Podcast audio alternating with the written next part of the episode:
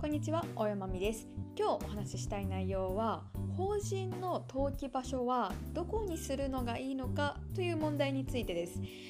えー、皆さんはですね、えーと、自分の法人というのはお持ちでいらっしゃいますか？最近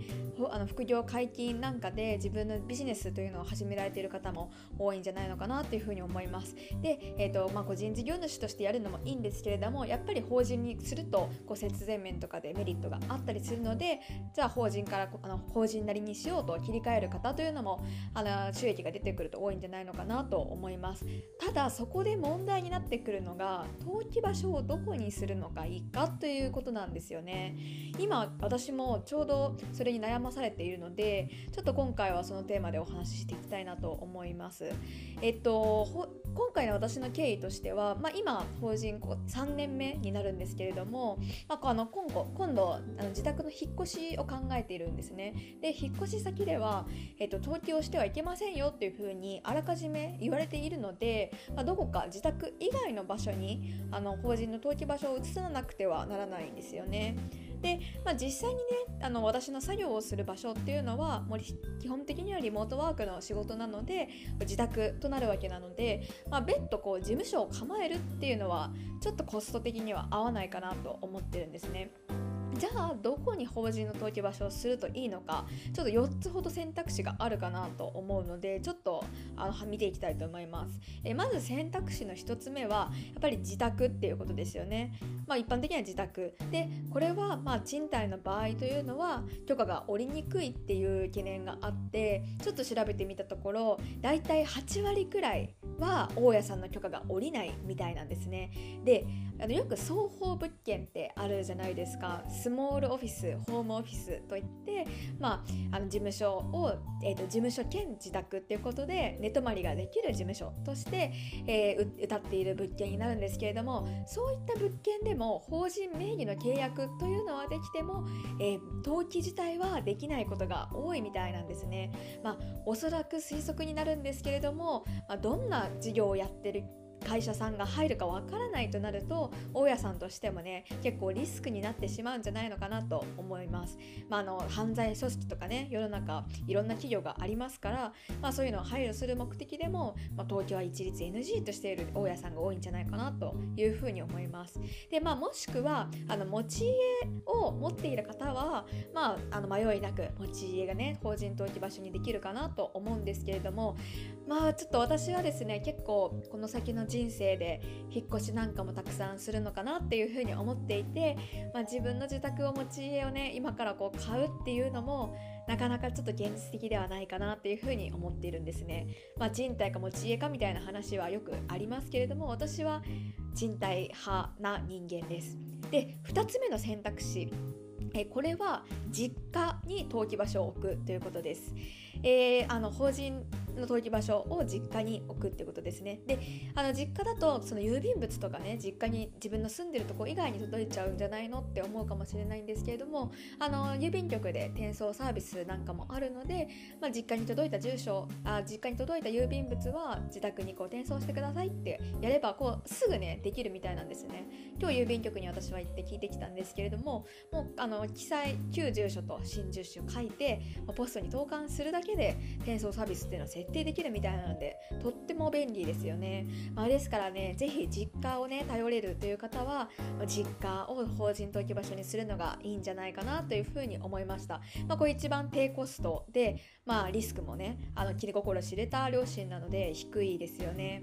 でじゃあ今回私がこの実家を選択肢に選ぶかというとうんここもちょっと難しいですよね。なんか私ももうアラサーになるのでちょっとアラサーにもなって自分のビジネスのために親を頼るのもなっていう気が私自身は個人的にはしてしまっていてちょっとこの実家という選択肢はあんまり考えてないんですね。で3つ目は、えー、世間のサービスを利用するということです、えー、これはですね世の中に、まあ、多くの方が法人の登記場所どうしようって悩んでる方が多いということでこうバーチャルオフィスっていう制度があったりするんですよね。でバーチャルオフィスっていうのはあの実際に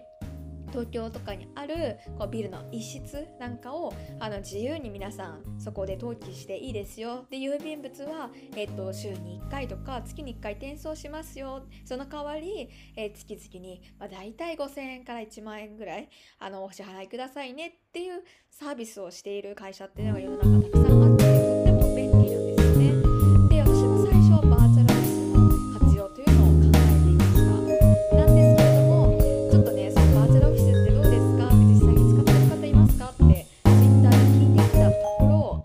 実はこう不動産業をやりたい場合には結構バーチャルオフィスって、まあ、マイナーというかあんまりメリットがないみたいなんですね、まあ、要するにバーチャルオフィスって自分自身の資産ではない場所になるので、えー、あの法人としてはですね融資を引く際にデメリットになってしまうみたいなんですね。あの融資を引く際というのは、えー、銀行はこの法人っていうのはしっかりこう資金繰り大丈夫なのかなとかあの信用のある会社なのかなっていうことを見ますからその法人の住所をこう検索かけた時にそここうバーチャルオフィスって分かってしまったらこうちょっとね信用度が下がりますよね実際バーチャルオフィスを契約されてる方で、まあ、どこどこ銀行の審査が通らなかったみたいですみたいな情報もこういくつもいただいてちょっとこれから不動産業にねやあの参入していくとなるとバーチャルオフィスというのは現実的ではないかなっていうふうに思いました。えー、またそれからですね税理士さんにこうお願いするっていうのも一つ手としてはあるみたいです。あの税理士さんの中には、えー、事務所の住所を貸して貸してあげますよっていうサービスをやってる税理士さんもいるみたいなのでまあ固定費はねかかってしまうんですけれども、まあ、それで解決するのであればそれもあの使ってみるのもいいかなというふうに思いました。でそれから選択肢の4つ目は、まあ、その他と丸めてみたんですけれどもこれはね私はあの今まで想像もつかなかったようなことであの大家さんのあのフォロワーの方から教えていただいたことなんですけれども、えっと、ポロ戸建てとか、まあ、物置とか、まあ、そういう、まあ、いわばそうかあのか安い値段で買えるような物件をこう買ってでそれを居住用でも賃貸用でもなくえー、事務所代わりとして使うっていう手法があるみたいなんですね。で実際に大家さんではそのように使っている方というのが何人もいらっしゃるそうなんです。私はこの方法はもう思いつきもしなかったし普通にこう Google 検索で法人の登記場所とか調べたところで、こんな選択肢ねこう出てくるわけもないのでこう本当に Twitter であの大家さんのあの仲間たちのこう意見っていうのはすごく参考になるなっていうふうに思いました。で私は今戸建てとか物件っていうのはこう持ってなかったので、まあ、それはね今時点ではすることができないんですけれどもまあ、なんとか登記場所ないかなって周りの知り合いとかに探したところあの1個あここなら住所貸ししてもいいよって言ってくれる場所があったんですねただそこは更地だったんです更地更地かと思ってで更地に法人登記ってできるのかなっていうことをちょっと考えてみたんですね。であの実際に税理士さんに相談してみたところあの、まあ、Google 検索の回答としては一応法人登記場所ってこう書類の手続き上は更地でも登記はできると。ただその実態として法人あのがそこに存在するのかどうかっていうのを、まあ、法務局だったりとかあのその役所の方がこう調べたりする時に実際に建物がないとなるとそれは虚偽の報告としてこう損害賠償罰金みたいなのも発生するリスクがあるっていうことでちょっとねリスクが高そうだなっていうふうに思いました。じゃあ更地になんかこう簡易的なプレハブ小屋とかこうユニットハウスって言われるようなこうよくあの工事現場にあのちっちゃい事務所みたいなのが立ってますよね。なんかああいうの設置したらいいんじゃないかなと思ってそれも調べてみたんですね。で調べてみると大体30万から50万円くらいでできるみたいであボロ戸建てを買うよりもその方がいいかもと思ってそれもちょっと相談してみたんですねそうしたら、えユニットハウスとかそういうプレハブ小屋っていうのはあの住居登録ができない。可能性があるっていうことで、えー、難しそうだなというふうに、えー、な結果になりました、まあ、住居登録ができないというのは、えー、そこにこう人が住んでるっていう、えー、確証が取れないのでその住所としてそこに表示がされないみたいなんですね。よくこう家だと家の前にこう表札でここが何番地いくついくつってありますよね。あれってこう家が建ってるからそこにそのような表示があるんであって、えー、そのそれが家って見なされないとああのその番地っていうのは振られないわけですよねなので、まあ、なかなかちょっと難航して八方塞がり状態なのでうんどうしようかなって思ってるのが、えーと、今日この頃でございます。まあ、なんでねあの法人登記場所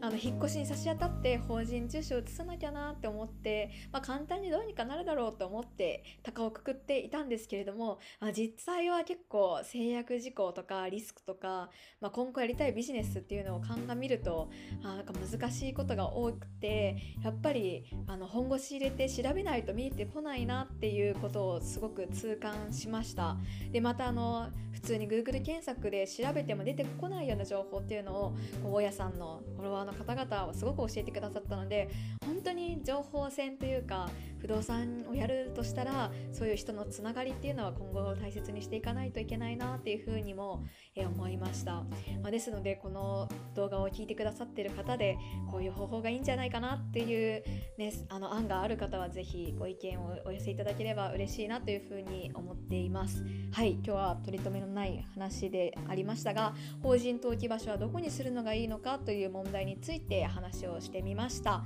えー、ご意見ご感想などあればぜひコメントをお寄せいただければ幸いです。それでは今日も最後まで聞いていただきありがとうございました。